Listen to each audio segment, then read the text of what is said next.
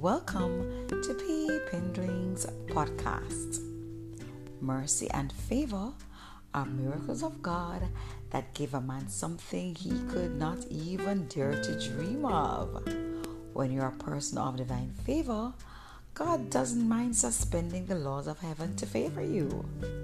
When you're chosen for divine favor, you will forget your past pains and worries.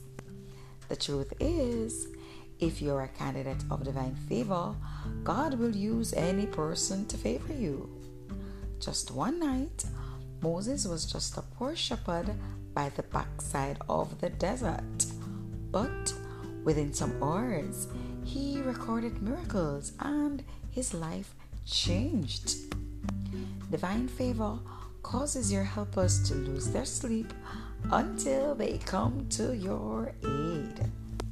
The Word of God, according to Genesis twelve, one to three, says, "The Lord had said to Abram, 'Go from your country, your people, and your father's household to the land I will show you. I will make you into a great nation, and I will bless you. I will make your name great, and you will be a blessing. I will bless those who bless you, and whoever curses you, I will curse, and all peoples on earth will be blessed through you.'" Bye.